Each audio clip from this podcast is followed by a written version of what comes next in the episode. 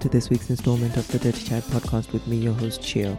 The podcast where we focus on professional and personal success by growing and developing the common denominator to all your successes, all your failures, and everything in between. It's about the mindset, emotional regulation, and the intentional personal development that underpins holistic success. Today's installment is a coffee date between you and I where we just chat and it's come about because I am in the depths of making a a big decision in my life and moving around some things in my life and every time I'm in a place like this my anxiety levels are high.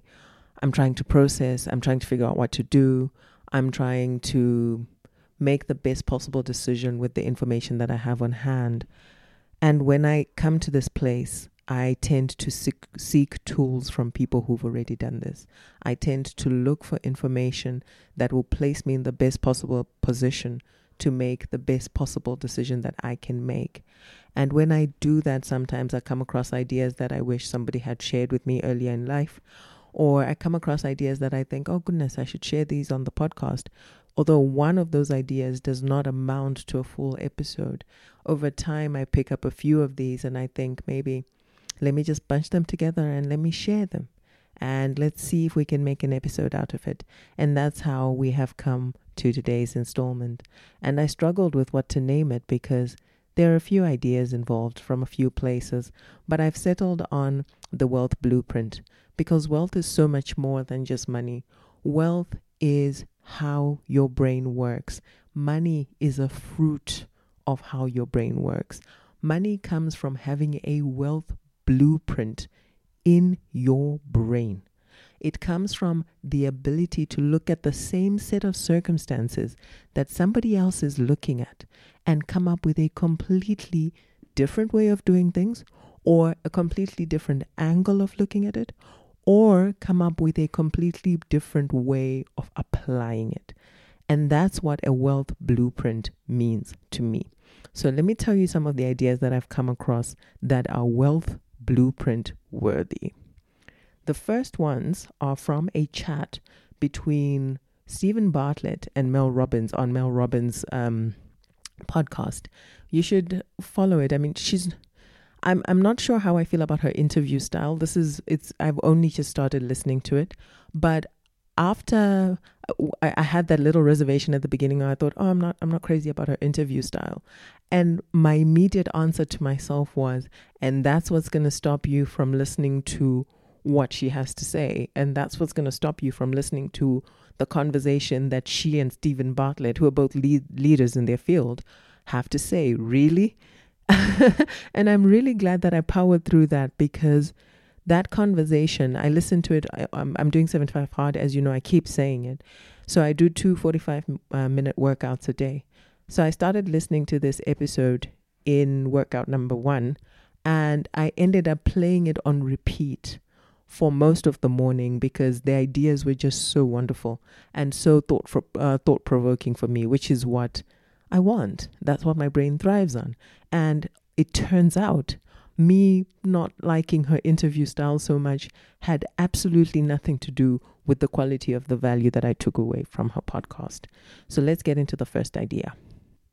Something Steven said in his description of his upbringing took me way back to 2008. In 2008, I was in my final year of university, and my mom, who worked as a nurse and who was moonlighting, hurt her legs. She had a freak accident and she hurt her legs and she no longer had an income.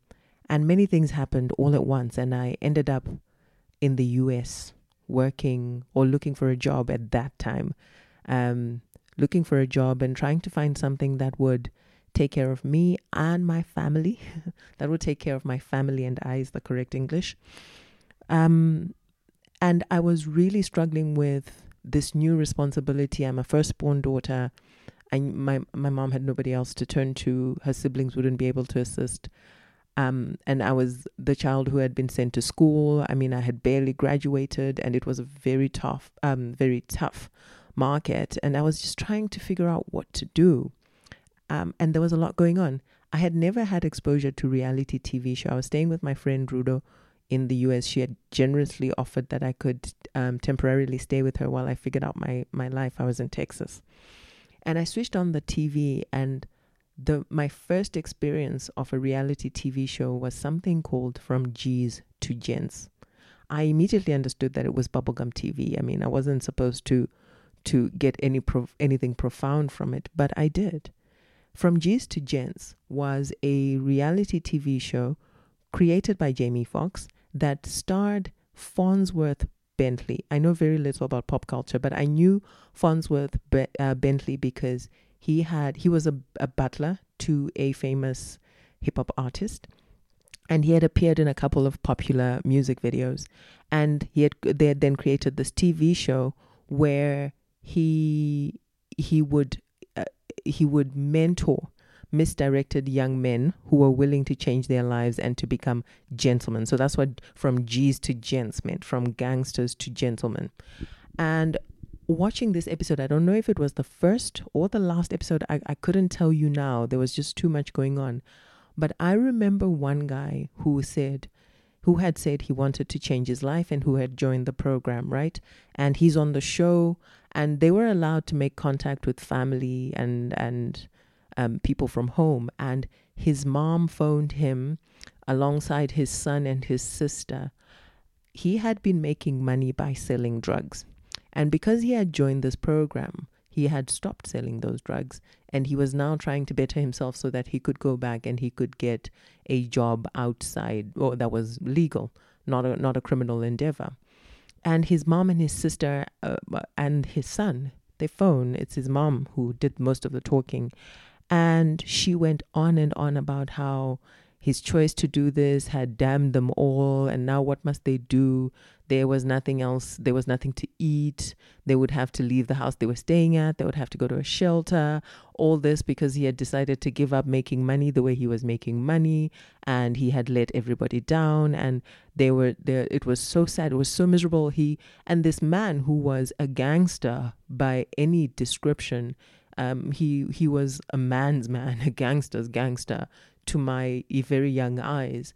He was very tall, um, t- far taller than the presenter, who was not a small man.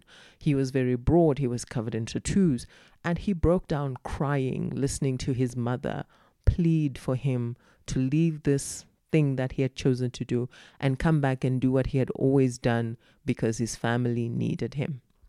And so Farnsworth sits down with him, and this guy, he goes, he first he goes to his room, he cries intensely, he squares his jaw, you know, makes up his mind, and he goes to sit down with Farnsworth, and he explains that he'll be leaving, that he has a duty to his family, and that he has things that he has to do for them.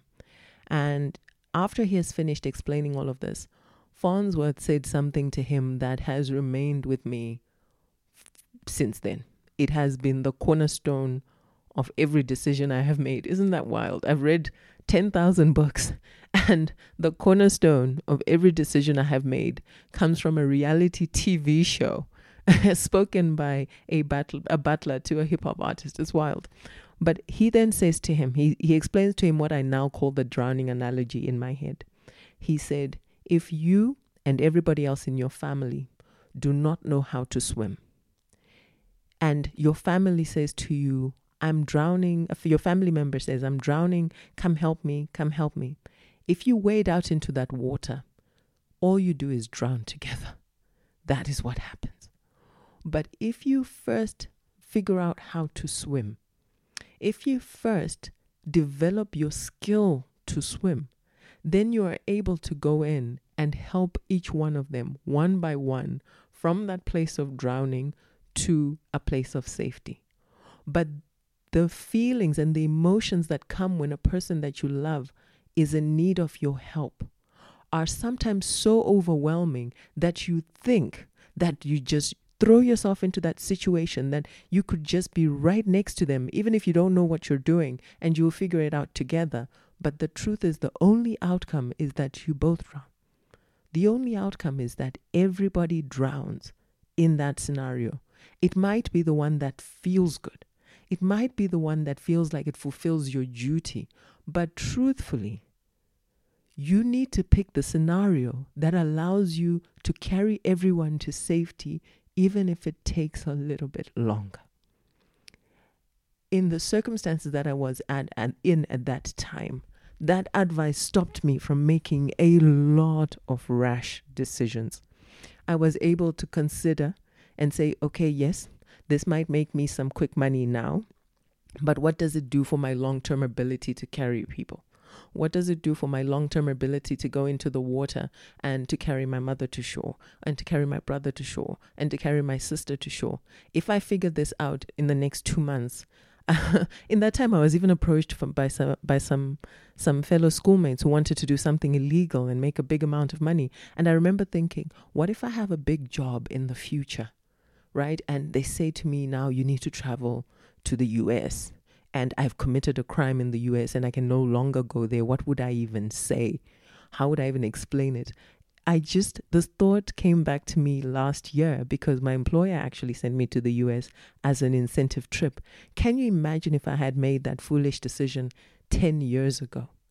The point is, if you are in a situation where you need to help other people, where you have responsibilities, where you need to carry other people to shore, ask yourself if the decisions you're making in helping those people are the equivalent of you a stronger swimmer, going in to assist a weaker swimmer to get to the shore, or it is an exercise in drowning together. Even though it may feel good, the latter will only result in the death of the dreams of everybody involved, and in bitterness and in resentment. But if, even if it feels unpleasant at first, your ability to establish yourself and then go and get the people you need to help and then help them is better in the long run. I was able in that time to work. I worked as a waitress and I worked really hard to put together some money that would tide us through a very difficult time. To come back, it finished. I was able to uh, uh ultimately get a job. And at in those beginning stages, when the money finished, my siblings had to go and stay with other people. I had no choice. What would have been better for me was if we were all together, but I knew we would all drown because I had nowhere to live. I had no food. I got by with not eating. But what would my siblings do? I would have had to make a plan. For all we know, I might have ended up making some really, really bad choices just to make sure that everybody ate. But because I was alone, I was able to just go to bed hungry. It took me about two years, a year, to get a job, to get um, an apartment that I could rent. I got some help from from some of my other some of the other people I connected with. They were able to assist me to just set myself up. I finally got myself an apartment, and the first thing I did was to send for my sister, and the next thing I did was to send for my brother. And then we were all able to swim to shore together over the course of the next 10 years. So always apply the drowning analogy, especially in circumstances in which you're dealing with black tax and family responsibilities, especially in those circumstances, especially in circumstances where you're dealing with loved ones and dreams that may or may not be working out. Do not be afraid to say, maybe, maybe, just maybe we need to build a muscle here before we, we, we indulge in an escalating commitment to a failed situation, otherwise known as sunk cost bias. The next analogy or the next thought um, is is straight from the interview that I told you about earlier, which is the one between Steven Bartlett and Mel Gibson. Mel um, Mel Robbins, sorry, Mel Gibson. Between Mel Robbins and Steven Bartlett. In it, they reference an ant experiment that's doing the rounds on TikTok. The ant experiment is an experiment in which people draw a pen line around an ant and when you draw a pen line around an ant, it does not know that it can go over the line and it gets trapped. So if you put an ant on a piece of paper and you draw a pen or a, a, line around it using a pen, it simply walks around in circles in this in this thing. It just goes walks around and walks around and walks around in circles. If you don't let it out, it will starve to death in there. It's so sad, but it also is reminiscent of a lot of us in life circumstances we grow up, we get given a script by the people who know only as much as they possibly can in their circumstances. They give us a script to follow, and a lot of us follow it blindly. So completely blindly. An interesting thing about this experiment is it was also tried with a spider. And as the people who were conducting the experiment with the spider were drawing, uh, regu- you know, people like to torture animals. I don't know why. but anyway, so they draw this circle around the spider and the spider is stuck. Then they make the circle steadily smaller and the, and the spider keeps scooting a little bit, scooting a little bit and, and, and confining itself to the smaller and smaller circle. But as they were drawing one of the circles, the spider accidentally stepped over the line and it realized that nothing happens when it steps over the line. After that, the spider could not be trapped anymore. No matter how many times they drew the circle around it, it now knew that it could go over. It could go over the line and it would be okay. This is the power of asking now and this is this is the power of asking why. Then this is the question that Steven Bartlett is at pains to get all of us to ask. To push back on some of these doors that are closed to us and ask why is this door closed? What's behind there? What's the thinking? I work in a heavily regulated industry and that this industry has been regulated for decades I have only been in the industry a decade. And in the last year, I've asked why so many times. And what you'll find is usually you get an, an, an offended reaction. Why? Because the regulatory authority said so. But and I'm, I would ask, but why do they that, say that? Where is it written? Right? Where is it written that they have that you have to do this? Where is it written that you have to do this?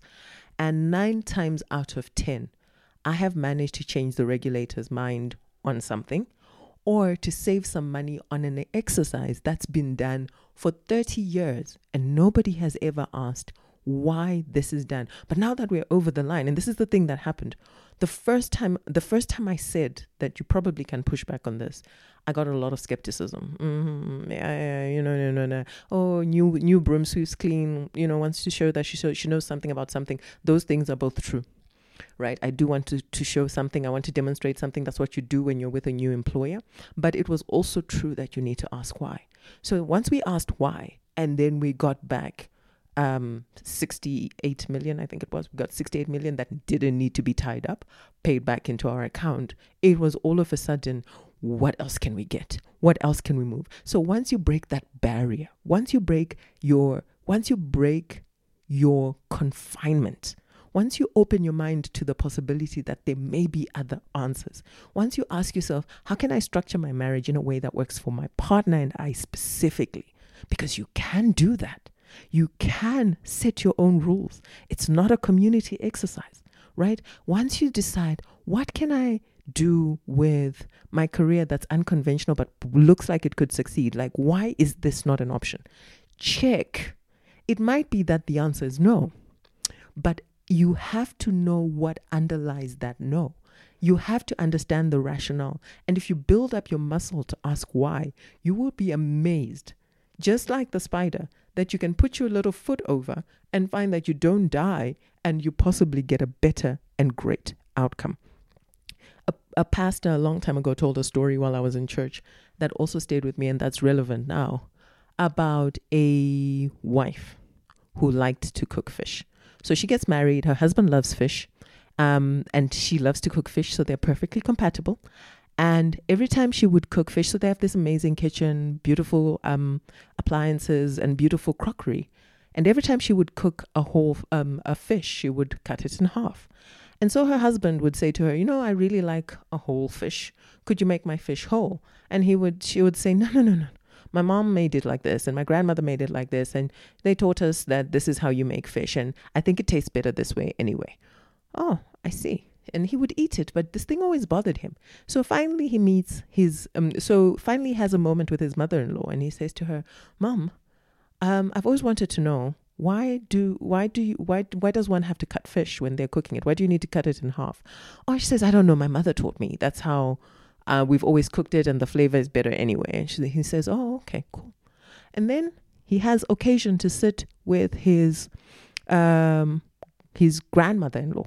And he says, Gran, tell me, why is it that when you cook fish, you have to cut it. What is it? What is it? And she says, Oh, I used to do that because my pan was too small and I couldn't afford a bigger one.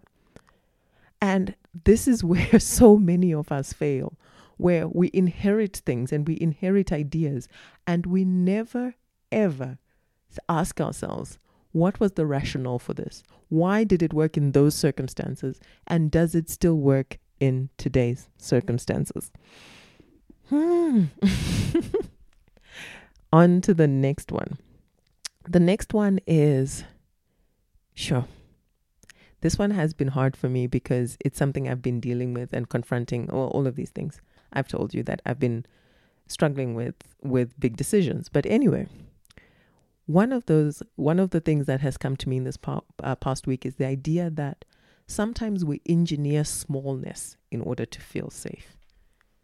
Sometimes we engineer smallness in order to feel safe. We call it not taking risks. We call it I'm conservative. We call it that's not for me anyway. We call it not right now. We call it I'll do it later when things are better. We call it ah, so many people have already done this. Why should I do this? So many people already have a podcast. Why should I start a podcast? somebody else has already thought of this. I mean, so many people are writing books. Why should I write a book?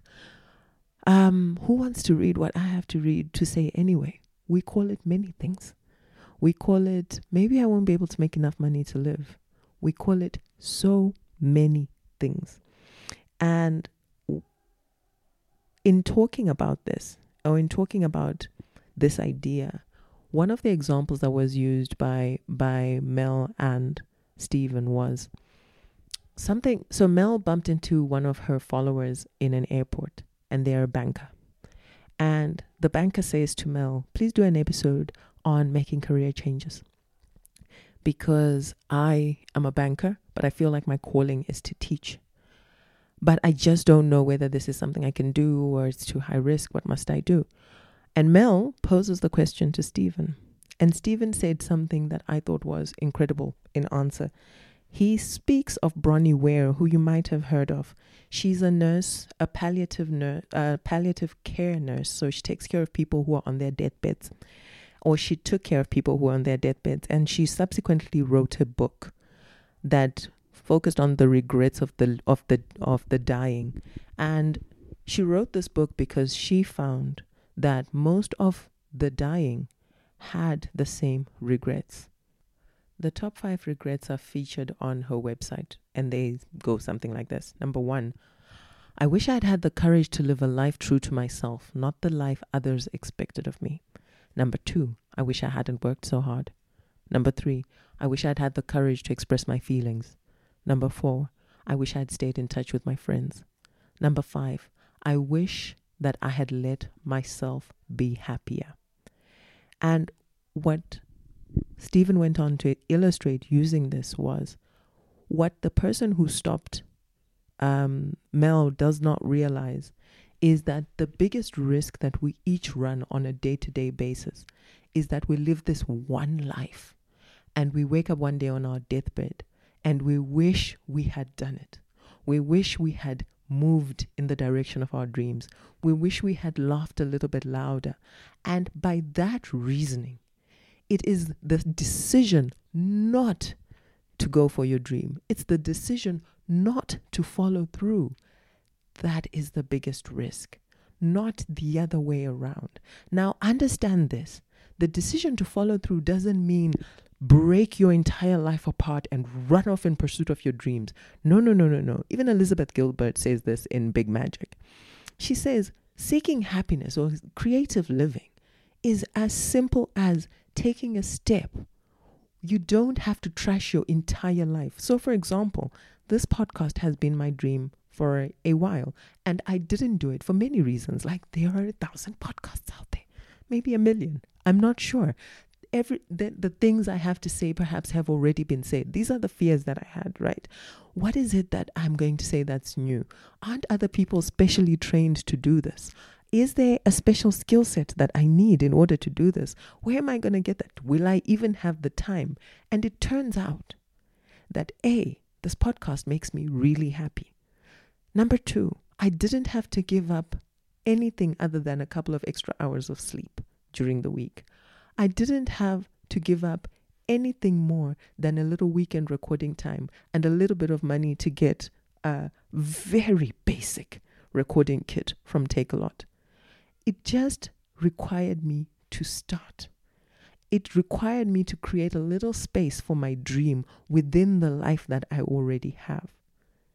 I didn't have to break everything apart. And when we sometimes think about the things that would make us happy, the dreams that we would like to follow, we think of it in terms of all or nothing. We think of it in terms of if I make this decision, there is no coming back. This is it. No, no, no, no, no. Jeff Bezos, according um, to Steven, Jeff Bezos, uh, in one of his letters to his investors, said one time that there are two different types of decisions type 1 decisions and type 2 decisions. Type 1 decisions are one and done. It's a big life decision. And when you make that decision, you don't easily undo it, right? Those are very, very few. Most of our decisions are type 2 decisions. Those are the ones where you can walk through the door, decide you don't like this, and walk right back out. Those are the ones where you can make a decision and then think, ah, I'm not a fan. And when you think about this banking situation, this lady has her banking qualification, has her bank experience. Nothing stops her from taking a couple of days off, visiting a school, and saying to them, Can I sit in in one of your classes so I can decide whether this is a profession I would like to follow? Nothing stops from nothing stops her from looking up how to study to be a teacher and seeing whether she can get some credits and things, trying to work out how much teachers earn and seeing how it relates to how much she's got. If she were to save money in this way or if she were to cut her expenses in this way, would she be able to achieve her dream? Right? I say cut expenses, etc., because teachers um because bankers in the United States earn a lot more than teachers do. But the point is it's not crash your life into the wall today and run off into the sunset. The, the idea or the analogy of jumping off a cliff has made people think that it is really all or nothing in pursuit of your dreams. But you can build your dream during your off hours. You can build your dream a little bit at a time. You can create magic in your life without burning everything to the ground. And most decisions are type 2 decisions. You can make the decision and you can unmake the decision. You can walk through the door and you can then walk through another door. The decisions that are type 1 would be things like having a baby. You can't give the baby back. And there aren't many things that are in the same league as having a baby. They are so, so few. And when you're making a type 1 decision, you never have a 100% line of sight on what the outcome will be. You don't. And what Barack Obama said when he made the decision to send those two choppers to find um, bin Laden was simply this that it is once you've reached 50 plus 1 or 51%, of certainty in any direction on a type 1 decision, make the decision because you will never have the 2020 vision of hindsight. And so many people spend a lifetime standing on the cusp of making a big decision, but waiting to be certain. There is no certainty coming. Just be as sure as you possibly can and then do it. And do not think of everything as all or nothing, burning to the ground or nothing, giving up everything and starting in the garage with nothing or nothing. There are so many options in between, and there's so much sense and sensibility in between, and we have so many bills to pay. Just be smart, and you will create a beautiful life. You will create a beautiful life that has magic weaved in to the normalcy of everyday life. And the last thing I'm going to leave you with today was from Candice Brathwaite on Instagram. And she said, I'm not everybody's cup of tea. I sometimes struggle with wanting to be liked and thinking, why don't those people like me? Why am I not likable to them? I want likability. And she said, that's the wrong focus. Some people will like you and other people will not like you but focus on being undeniably excellent. Focus on delivering. Focus on producing the best possible result for the people that you're working with every single time And no matter who likes you or who doesn't, you will be undeniable. That's it for today's installment. I hope you enjoyed this and I hope it's helped you as much as it helped me. And thank you for coming to our coffee date. If you like the episode and if you enjoyed the Wealth Blueprint, please like, share, subscribe. Please leave a review if you can, especially if you're on Apple Podcasts, and share the podcast with a friend. The algorithm needs that to know whether to float my little podcast up to the top. And I truly appreciate everybody who's taken the time to do that. You can rate each episode specifically, or you can rate the podcast as a whole, especially on Spotify. Um, thank you so much, and thank you for making this part of my dreams come true. I appreciate you so much. Have a beautiful week.